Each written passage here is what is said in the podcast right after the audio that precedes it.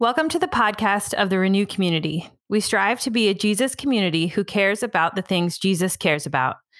As we adapt in this season of pandemic, we are meeting in our house churches, in person and online, as a primary space for worship, formation, connection, and encouragement. Teachings like this are one way we engage with Scripture, seeking to become more like Christ. These teaching podcasts also serve as a conversation starter for deeper engagement at House Church. We're glad you're listening. Hey, everyone. This is Ben. Uh, before I get to the teaching for this week, I wanted to highlight a couple of important opportunities and announcements. Hopefully, you haven't missed these in your email. Uh, next Sunday, August 16th at 8 p.m., we'll be having a town hall meeting via Zoom. We hope everybody from Renew can uh, join into that call. We know it's been a while since we've all been together, and we want to discuss updates happening in the life of our church. Uh, so please connect with us, join us for that town hall meeting August 16th at 8 p.m. The link for that will be in the weekly email. Also, coming up at the end of the month, August 30th, that's a fifth Sunday. We're really excited for baptism and also to gather together collectively for worship. Uh, and celebration will be at Branchwood Park Sunday, August 30th. please plan to join us for that uh, beautiful celebration. Also, a few other things coming up Saturday, August 8th, uh, which may uh, may have already passed by the time you listen to this, but uh, hopefully for the women, uh, you get a chance to meet up at Fishers Park. That's happening at 10 a.m. Uh, check out details in the weekly email. Uh, also, just a reminder that our morning Zoom prayer calls continue to happen Monday through Friday at 7 a.m. Uh, feel free to join us for that. Uh, and then Tuesday night prayers continuing to happen with Tim and Cindy leading that. and then Wednesday evening, there's also a Zoom call as as folks are praying through the book of Ecclesiastes. And you can, even if you haven't participated, you can still jump in uh, with that discussion and prayer.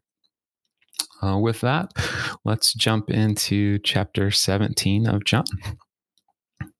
This is such a, a rich and beautiful and full chapter. I mean, all of these chapters are, but I, I love chapter 17.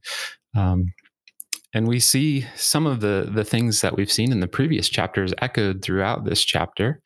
Uh, and and to be honest there's a ton that that could be taught on. There's a there's a ton of teaching material within chapter 17 a lot for us to unpack and discuss and and hopefully we'll have a time to do that together in house church as well. Um, some of these things the glory of god and the glory of jesus and how we, the community of Jesus follows, are given that glory. We are invited into sharing the glory of Father, Son, and Holy Spirit. Verse 1 starts off Father, glorify your Son, that your Son may glorify you. And so we see this uh, reciprocal um, glorifying going on, and it's beautiful. And, and it reminds me of, of the statement in the, in the Westminster, Westminster Confession. It says, The chief end of humanity is to glorify glorify God and enjoy God forever. Uh, glorifying God is right in the center of, of how John shapes his gospel and how Jesus brings glory to God and God is glorifying Jesus. And we, uh, because of what Jesus does for us, we get to enter into that glory. Um, in this chapter, we also see eternal life. Jesus says that eternal life is knowing the true God and Jesus Christ, whom the Father sent. Uh, so, entering into that relationship uh, is eternal life that we experience now and also uh, continues after death. Uh, there's protection. Jesus uh, puts our protection right into God's hands. Um, as he's about to leave the earth, he, he gives the community of faith over to God for protection. Jesus also uh, speaks and prays about our holiness. Uh, that we are sanctified by Jesus, by what he has done. We are made holy by his holiness and we are set apart for God's mission. So in this holiness, we're we have the forgiveness of sins, and then we have the transformation of us, so that we're not just left in that sin, but transformed into Christ likeness. And then there's also this missional aspect of, of the holiness that we are set apart for a reason. We are sent into the world just as Jesus was sent into the world. And Jesus also mentions joy, um, that we would have the full measure of his joy within us. And one of the biggest things that's often taught about from, from John 17 is, is unity. It, it echoes throughout uh, this chapter that all of Jesus' followers would be one, just as he and the Father are one. And he mentions that our unity is to reflect and image the unity of the Father, the Son, and Holy Spirit. No small task, but we share in that unity. We are invited into that unity, into that intimate communion relationship of mutuality, of reciprocity, of self giving love. Uh, what a what a timely prayer for us. Jesus prays for our unity with all that's going on in our world. Uh, I can't think of a better prayer than for the unity of of Jesus followers. And certainly unity is is an important teaching for the church. It is clearly something that Jesus cares about that he would pray about this to the Father. And he points to unity as a key to the world knowing and believing, faithing in Jesus. The world would come to faith in Jesus because the church is united, because brothers and sisters are loving one another to the extent that Jesus loves us. And that's that's where unity is rooted. It's rooted in Jesus' command, love one another and and I was thinking back to all of the one another statements throughout the New Testament.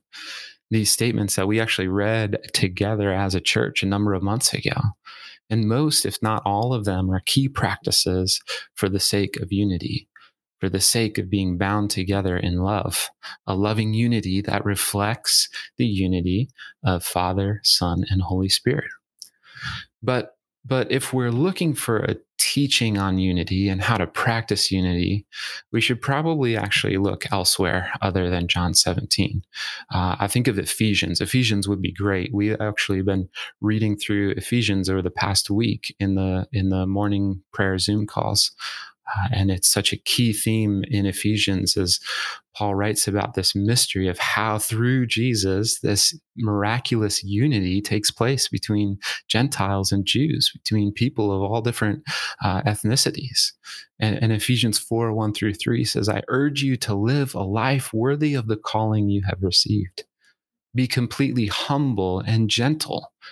Be patient, bearing with one another in love Make every effort to keep the unity of the Spirit through the bond of peace. Humility, gentleness, patience, love, key ingredients to unity. But alas, teaching on unity is not really the point of this chapter, of chapter 17 in John. In fact, uh, teaching is not the point of this chapter at all. That's not to say there aren't things we can't learn from this chapter things that we shouldn't pay attention, but I fear I've actually already said too much to take away from the heart of this chapter because this chapter isn't a teaching. In chapters 14 through 16, Jesus is teaching his disciples and teaching us, but chapter 17 isn't a teaching. Verse 1 doesn't say, Then Jesus walked up to the pulpit and taught. It doesn't say Jesus grabbed a microphone and began uh, teaching says Jesus looked toward heaven and prayed. Sure, there there may be a joke here about pastors' prayers that somehow morph into teaching. I'm sure you've never heard a prayer like that. No, I, I'm, I'm definitely sure Doug has never done that, and I know I've I've never done that. Uh, I'm being facetious, of course, somehow we we start praying and forget we're communing with God and start thinking about the people around us and what we think they need to hear. It happens, and I'm sorry. But back to the point. Chapter 17 isn't Jesus teaching, it's Jesus praying. Sit with that for a second. Jesus praying, communing with God the Father in prayer. And the disciples get to listen. And they get to be swept up into this prayer of Jesus. And we have this prayer through the inspiration of the Holy Spirit. We have this prayer written down so we get to be swept up into Jesus communing with his Father for us on our behalf, but also inviting us into that. Uh, one scholar noted that we are involved uh, just as much as the disciples in this that this this space is for Jesus and the Father to have their narrative moment together and we are just bystanders. But uh, I'm not sure that fully encaptures it because we're not just bystander we're not just eavesdropping on this conversation. We are participating because because we are the people Jesus is praying for and what he prays for us, what he's praying for us is actually, I believe, being enacted as we witness this prayer. Jesus prays, I have given them, I have given my followers the glory that you gave me. I've given it to them, that they may be one as we are one.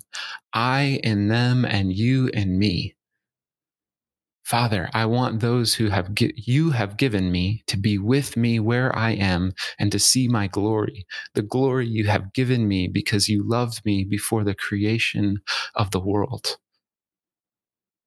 And the reality is that Jesus is praying, let them be with me where I am to see my glory.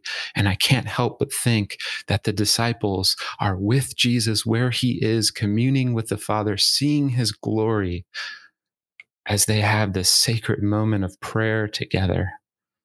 And several times in John, Jesus talks about how he's talking out loud to God for the sake of those around him. And that's happening here. So really, this is the answer to the disciples' first question to Jesus way back in chapter one Rabbi, where are you abiding? To which Jesus says, Come and see. He abides with the Father. He communes with the Father. And God loves Jesus. Jesus loves God. And that is the central point of this chapter and really the whole of John that the Father loves the Son and the Son loves the Father. And because of the Son's love for the Father, he is completely obedient, completely aligned with and unified with the will of God, which demonstrates the extent of God's love for us. And so we are invited into that love. For God so loved the world that he sent his unique son. And the disciples then and us today, as we read and hear Jesus praying for us, are invited in not just to hear the prayer, but to experience God's love for us and Jesus' love for God and their love for us. Experience God's love for Jesus Jesus' love for God and their love for us, to experience the intimacy of Father and Son, to witness and even share in their glory. We are the community for whom Jesus prays. And so we give Jesus and God this narrative moment, as Gail O'Day, biblical scholar, writes. They need this narrative moment of intimate communication. So we give it to them, but we're also invited into that. We're invited into this relationship as Jesus enacts the very things he prays for.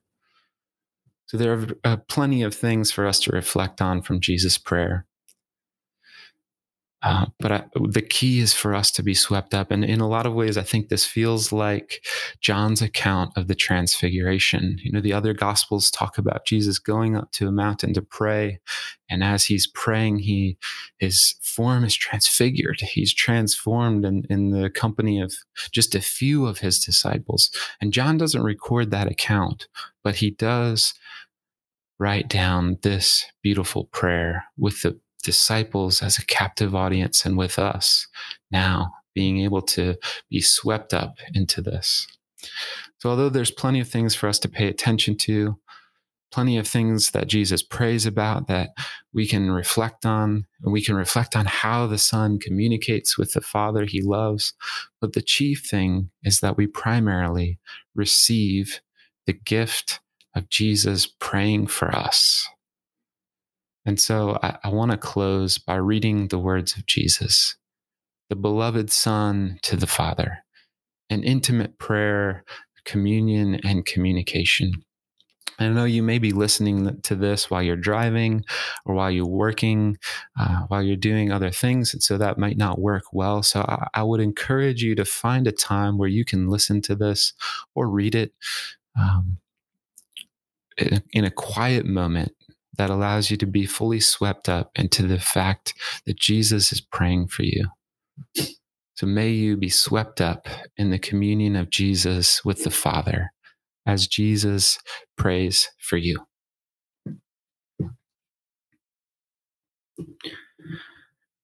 After Jesus said this, he looked toward heaven and prayed Father, the hour has come. Glorify your Son, that your Son may glorify you. For you granted him authority over all people, that he might give eternal life to all those you have given him. Now, this is eternal life, that they may know you, the only true God, and Jesus Christ, whom you have sent. I have brought you glory on earth by finishing the work you gave me to do. And now, Father, glorify me in your presence with the glory I had with you before the world began. I have revealed you to those whom you gave me out of the world. They were yours. You gave them to me, and they have obeyed your word. Now they know that everything you have given me comes from you. For I gave them the words you gave me, and they accepted them. They knew with certainty that I came from you, and they believed that you sent me. I pray for them. I am not praying for the world, but for those you have given to me for they are yours. All I have is yours, and all you have is mine, and glory has come to me through them. I will remain in the world no longer, but they are still in the world, and I am coming to you. Holy Father, protect them by the power of your name, the name you gave me, so that they may be one as we are one. While I was with them, I protected them and kept them safe by that name you gave me. None has been lost except the one doomed to destruction, so that scripture would be fulfilled. I am coming to you now. But I say these things while I am still in the world, so that they may have the full measure of my joy within them. I have given them your word, and the world has hated them they are not of the world any more than I am of the world. My prayer is not that you take them out of the world, but that you protect them from the evil one. They are not of the world, even as I am not of it. Sanctify them by the truth. Your word is truth. As you sent me into the world, I have sent them into the world. For them I sanctify myself, that they too may be truly sanctified.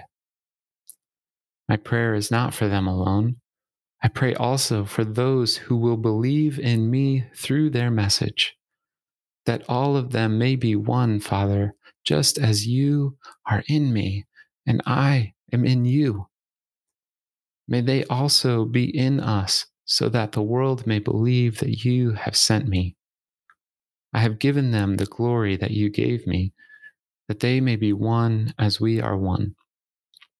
I in them, and you in me, so that they may be brought to complete unity. Then the world will know that you sent me and have loved them even as you have loved me.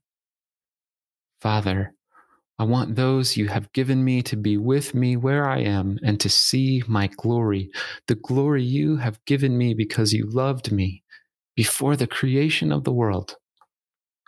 Righteous Father, Though the world does not know you, I know you, and they know that you have sent me. I have made you known to them and will continue to make you known in order that the love you have for me may be in them and that I myself may be in them. Thank you for listening to the podcast of the Renew Community. This in no way should replace the formation within a community of Jesus followers. If you are looking for a church, would like more information about Renew, or would like to give financially to this ministry, check out our website at renewcommunity.org.